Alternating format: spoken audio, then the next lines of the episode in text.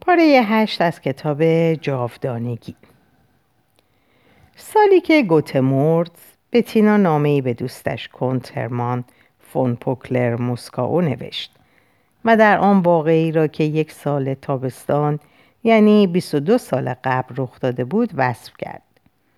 بتینا گفت که داستان را مستقیما از زمان بتوون نقل می کند. در سال 1812 ده ماه پس از روزهای سیاه عینک شکسته بتوون برای چند روز به چشم آب معدنی تپلینس رفت و در آنجا برای اولین بار گوته را ملاقات کرد. یک روز جهت گردش با گوته بیرون رفت. در خیابانی قدم می زدن که ناگهان با شاهزاده خانوم خانواده و ملتزمین رکابش روبرو می شوند. گوته به محض اینکه آنان را دید دیگر به سخنان بتوون گوش نکرد. خود را به کنار جاده کشاند و کلاه از سر برداشت. بتوون از سوی دیگر کلاهش را بیشتر از معمول به روی پیشانی کشید. طوری اخم کرد که ابروهای پرپشتش پنج سانتیمتر بالاتر جستند و بیان که آهنگ گامهایش را کنتر کند به راه رفتن ادامه داد و حال وظیفه درباریان بود که بایستند خود را کنار بکشند و ادای احترام کنند. توون پس از آنکه از جلوی آنها گذشت برگشت و منتظر گوته ماند. توون به گوته گفت که درباره رفتار چاپلوسانه و نوکر معابانش نظرش چیست. توون او را مثل یک بچه مدرسه شیطان به باد سرزنش گرفت. آیا چنین صحنه واقعا اتفاق افتاده بود؟ آیا بتوون آن را ساخته؟ آن هم از اول تا آخر. یا فقط نمکش را زیادتر کرده. یا بتینا به آن نمک زده. یا بتینا آن را از اول تا آخر ساخته. هیچ کس هرگز نخواهد فهمید اما یک چیز کاملا معلوم است. وقتی بتینا نامه را برای پوکلر مسکاو نوشت می‌دانست که این تمثیل گرانبهایی است. فقط این داستان می‌تواند معنا و مفهوم راستین عشق او را به گوته برملا سازد.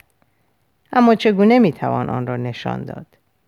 بتینا از هرمان پوکلر مسکاو پرسید شما از این داستان خوشتان میآید؟ می توانید از آن استفاده کنید؟ کند قصد استفاده از آن را نداشت و به همین جهت بتینا به فکر امکان انتشار مکاتباتش با او افتاد اما سپس واقعه بسیار بهتری برای بتینا پیش آمد در سال 1839 بتینا نامه در مجله آتناوم منتشر ساخت که همین داستان را خود بتوون نقل می کند. اصل این نامه به تاریخ 1812 هرگز پیدا نشده.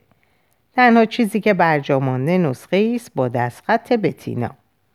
این نامه حاوی جزئیاتی است مثل تاریخ دقیق که نشان می‌دهد بتوون هرگز آن را ننوشته. و یا دست کم بتوون آن را به شیوهی که بتینا نسخه برداری کرده ننوشته اما این نامه چه جلی, جلی باشد چه نباشد این داستان همگان را مسهور خود کرد و مشهور شد و ناگهان همه چیز روشن شد. این تصادفی نبود که گوته کوه گوشت را بر یک عشق بزرگ ترجیح داد. آنگاه که بتوون یک یاقی بود که با کلاهی کشیده بر پیشانی و دستهایی نهاده بر پشت با گامهای بلند به پیش می‌رفت گوته خدمتکاری بود که در کناری جاده آجزانه در حال تعظیم بود. متینا تحصیل موسیقی می‌کرد. او حتی چند آهنگ ساخت و دارای پایه و مایهی بود برای درک چیزهایی که در موسیقی بتوون نو و زیبا بود. با همه اینها من این سوال را مطرح می کنم آیا این موسیقی بتهوون و نغمه های آن بود که وی را مسهور کرده بود؟ یا چیزی که این موسیقی معرفی می کرد یا به بیان دیگر نزدیکی مبهم آن به مفاهیم و گرایش هایی که بتینا در آنها با هم نسلان خود سهیم بود. آیا عشق به هنر واقعا وجود دارد و یا اصلا وجود داشته است؟ آیا این عشق یک وهم نیست؟ وقتی لنین اعلام کرد که سونات آپاسیوناتا را بیش از هر چیزی دوست دارد واقعا چه چیزی را دوست داشت؟ او چه میشنید؟ موسیقی؟ یا صدایی با شکوه که او را به یاد هیجانات هیبت آور روحش میانداخت. طلب خون برادری اعدام عدالت و عمل مطلق. آیا او از خود نواها احساس مسرت می‌کرد یا از اندیشه هایی که در اثر آن نواها ایجاد می‌شد که البته هیچ ربطی به هنر و زیبایی ندارد؟ به ماجرای بتینا بازگردیم آیا بتینا به بتوون موسیقیدان علاقه من بود یا به بتوون ضد گوته آیا او موسیقی بتهوون را با عشق آرامی دوست داشت که ما را به استفاده سهرامیز یا به هماهنگی دو نوع رنگ در یک نقاشی رهنمون می شود؟ یا اینکه این موسیقی از نوع آن شور و هیجانهای پرخاشگرانه است که ما را به پیوستن به احزاب سیاسی وامی دارد. هرچه بود و ما هرگز به حقیقت راستین آن پی نخواهیم برد بتینا تصویر بتوون را با کلاه پایین کشیده بر پیشانی که به پیش گام برمیدارد به جهان عرضه کرد و این تصویر در سراسر قرون همچنان در حال گام برداشتن است. در سال 1927 صد سال پس از مرگ بتهوون مجله معروف آلمانی لیتراتیش ولتی از آهنگسازان نامدار معاصر پرسید که درباره بتهوون چه فکر می‌کنند. سردبیران هیچ فکر نمی‌کردند که این سال برای مردی که کلاهش را بر پیشانی کشیده قتلی است که پس از مرگ انجام می‌گیرد. اوریک یکی از اعضای شش نفره پاریس به نیابت همه نسل خود همه نسل خود اظهار داشت. آنها به بتهوون آنقدر بیاعتنا هستند که او را در خور انتقاد نیز نمی‌دانند. آیا امکان داشت که روزی او را مثل باخ در صد سال گذشته دوباره کشف کرد و مورد ارزیابی مجدد قرار داد؟ سوال بیجایی است. مسخره است.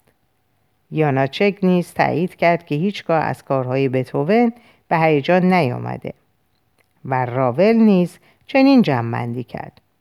او نیز از بتوون خوشش نمیآید زیرا شهرتش به موسیقیش که بیشک ناقص است ارتباط ندارد بلکه به افسانه ادیبی مربوط است که در اطراف زندگیش ساخته شده است. افسانه ادبی از نظر ما این افسانه به دو کلاه مربوط است. یکی از کلاهها روی پیشانی با ابروهای پرپشت بالا کشیده شده. کلاه دیگر در دست شخصی است که تا زانو خم گشته است. تردستان دوست دارند با کلاه بازی کنند. آنها اشیایی را درون کلاه ناپدید می کنند یا دسته کبوتر را از درون آنها به سوی سقف پرواز می دهند.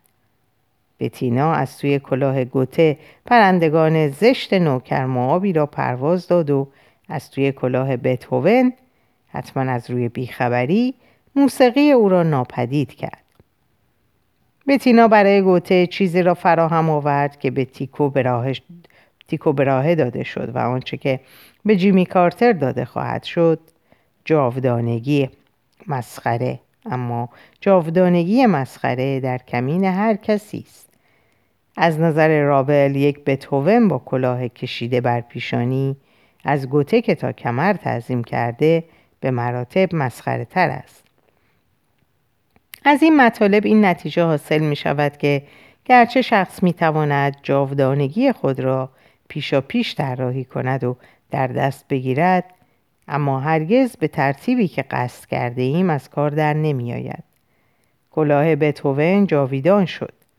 نقشه موفقیت آمیز بود اما در اینکه معنا و مفهوم کلاه جاویدان به چه صورت در خواهد آمد این را پیشا پیش نمی‌توان تعیین کرد. همینگوی گفت میدانی یوهان آنها می‌خواهند به من هم تهمت هایی بزنند.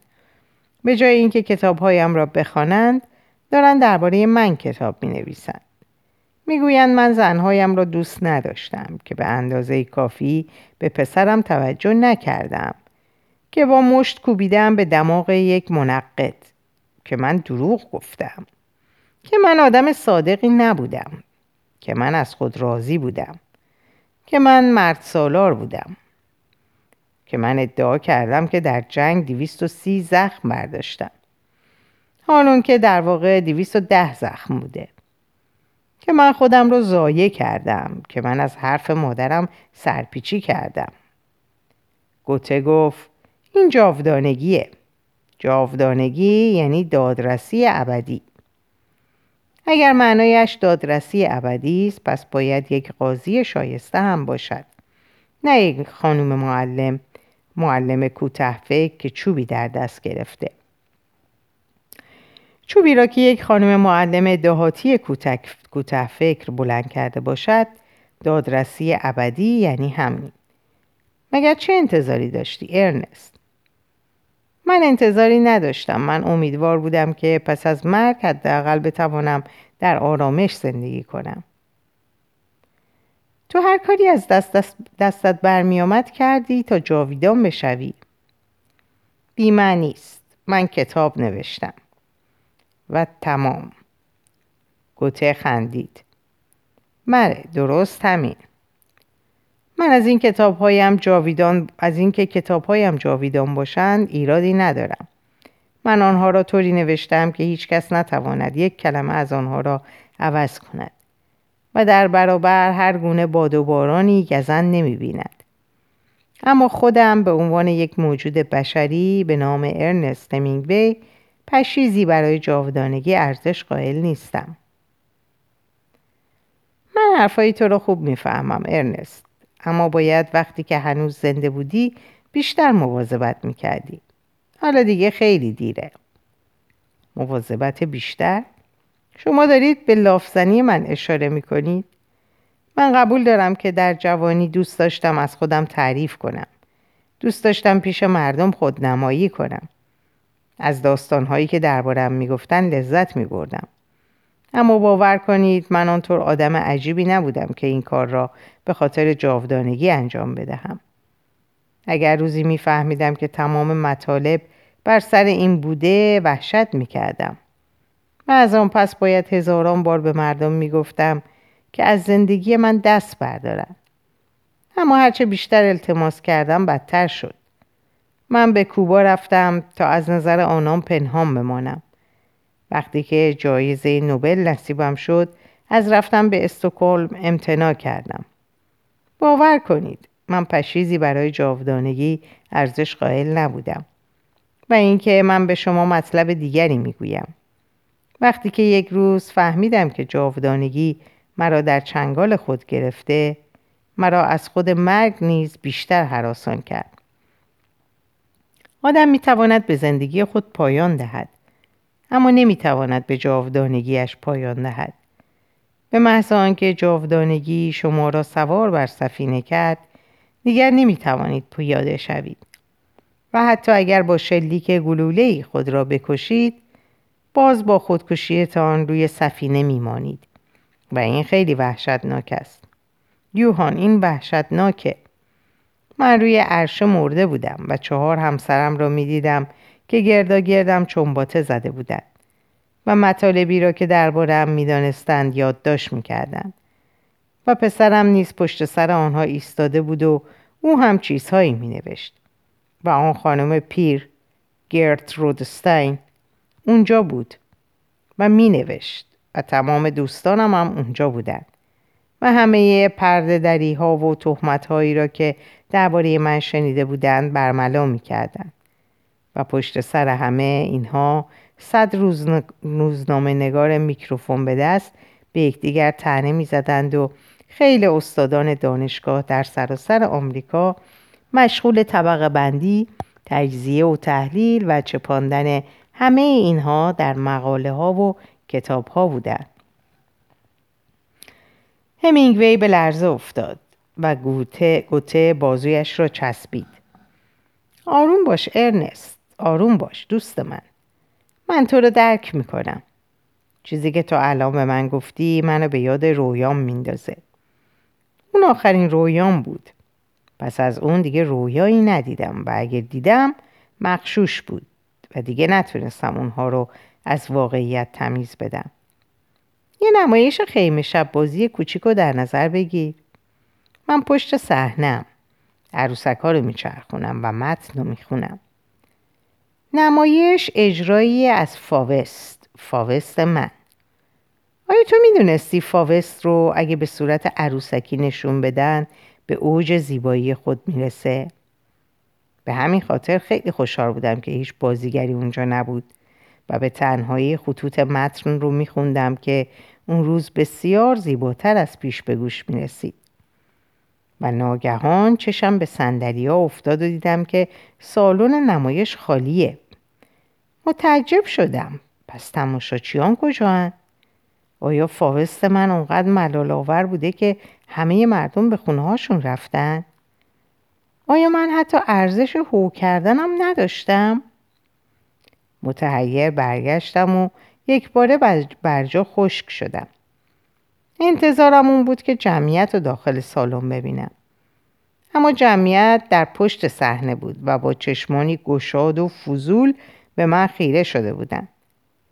به محض اون که نگاه هم با نگاه اونا تلاقی کرد شروع به تشویق کردن و من فهمیدم که فاوست من اصلا مورد علاقه اونا نیست و نمایشی رو که مایلم ببینن عروسکایی نبود که در صحنه میگردوندم. بلکه خود من بودم نه فاوست بلکه گوته. و ناگهان احساس وحشت شبیه احساسی که تو لحظه ای پیش وصف کردی بر من مستولی شد. احساس کردم که می‌خوان چیزی بگم. اما من نمی‌تونستم. گنوم خوش شده بود. عروسک رو زمین انداختم و اونها رو روی صحنه کاملا روشنی که هیچ کس به اون نگاه نمی‌کرد رها کردم. کوشیدم حالتی باوقار به خود بگیرم. آروم به سوی جارختی که کلاه همونجا آویزون بود گام برداشتم. اونو بر سرم گذاشتم و بدون نگاهی به اون همه طالبان سرگرمی تماشاخونه رو ترک کردم و به منزل رفتم. میکوشیدم که به سمت راست و چپ و مخصوصا به پشت نگاه نکنم زیرا می‌دونستم که دارن دنبالم میان. یه چراغ نفسوس پیدا کردم و اونو روشن کردم. با دستی لرزون برداشتم و به اتاق کارم رفتم. باشه که مجموعه سنگ ها من رو در فراموش کردن این واقعه واقعه ناخوشایند یاری بده. اما پیش از اون که فرصت کنم و چراغ و پایین روی میز بذارم چشمم به پنجره افتاد. صورتاشون به شیشه چسبیده بود. بعد فهمیدم که هرگز از اونها خلاصی پیدا نخواهم کرد. هرگز هرگز هرگز. متوجه شدم که چراغ چهرم رو روشن کرده. اینو از اون چشمای گشادی که منو وارسی می‌کردم فهمیدم. چراغ خاموش کردم و می‌دونستم که نباید این کارو می‌کردم. اکنون اونا پی برده بودن که میکوشم خود رو از چشمشون پنهان کنم. که من از اونا میترسم و این امر بیشک بیش از پیش تحریکشون می‌کرد. اکنون ترسم از خودم نیرومندتر بود. به اتاق خواب دویدم. ملافه ها رو از روی رخت خواب جمع کردم. اونا رو بر سرم افکندم. گوشه اتاق ایستادم و خود رو به دیوار فشردم همینگوی و گوته در حال دور شدن از جاده های آن جهان هستند و شما می‌پرسید قرض از آوردن این دو در کنار هم چه بود؟ آری آن دو به هیچ وجه به دیگری تعلق ندارند آنها هیچ وجه مشترکی با هم ندارند پس چی؟ شما فکر می‌کنید گوته در جهان دیگر دوست دارد وقتش را با چه کسی بگذراند؟ با هردر؟ با هولدرلین؟ با بتینا؟ با اکرمان؟ حال به اگنس فکر کنید. وحشتش رو مجسم کنید که خیال می‌کرد ممکن است بار دیگر هم همه صدای زنان را که شنبه ها در سونا میشنید بشنود. او دوست ندارد زندگی پس از مرگش را با پل یا با بریژیت بگذراند. چرا گوته باید آرزوی بودن با هر دو را داشته باشد؟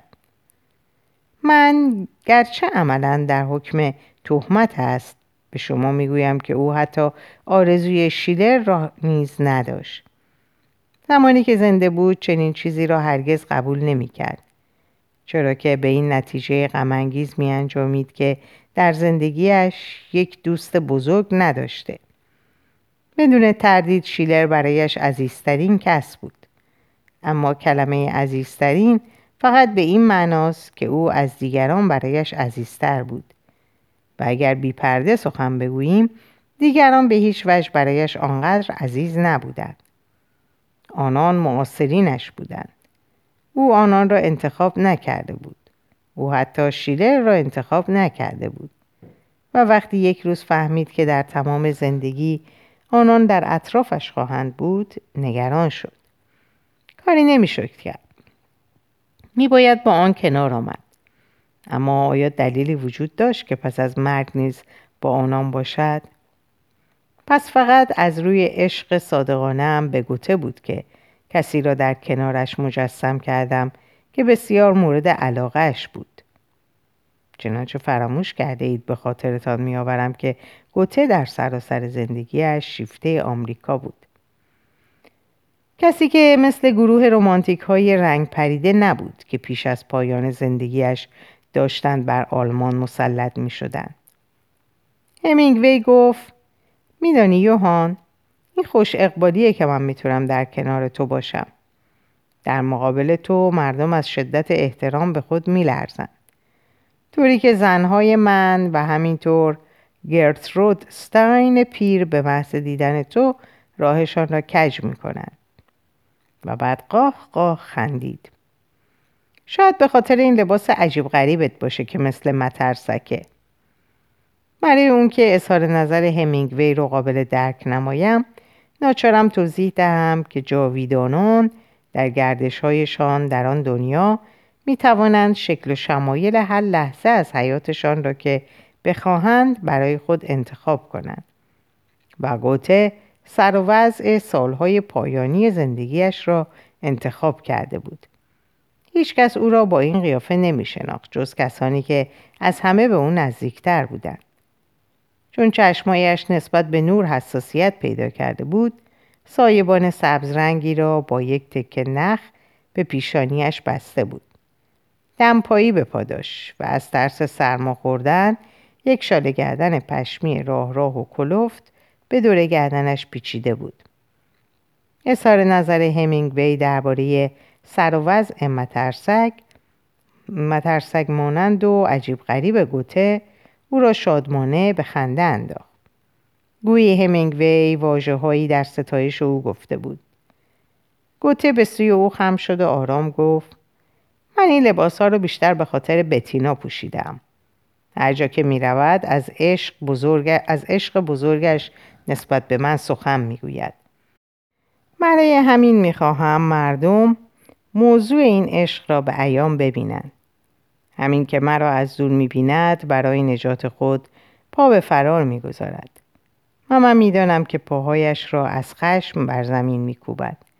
زیرا من نیز این چنین رژه می روم.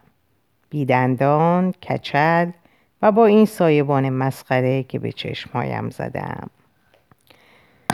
در اینجا به پایان این پاره می‌رسم براتون آرزوی سلامتی و اوقات خوب و خوش دارم خدا نگهدارتون باشه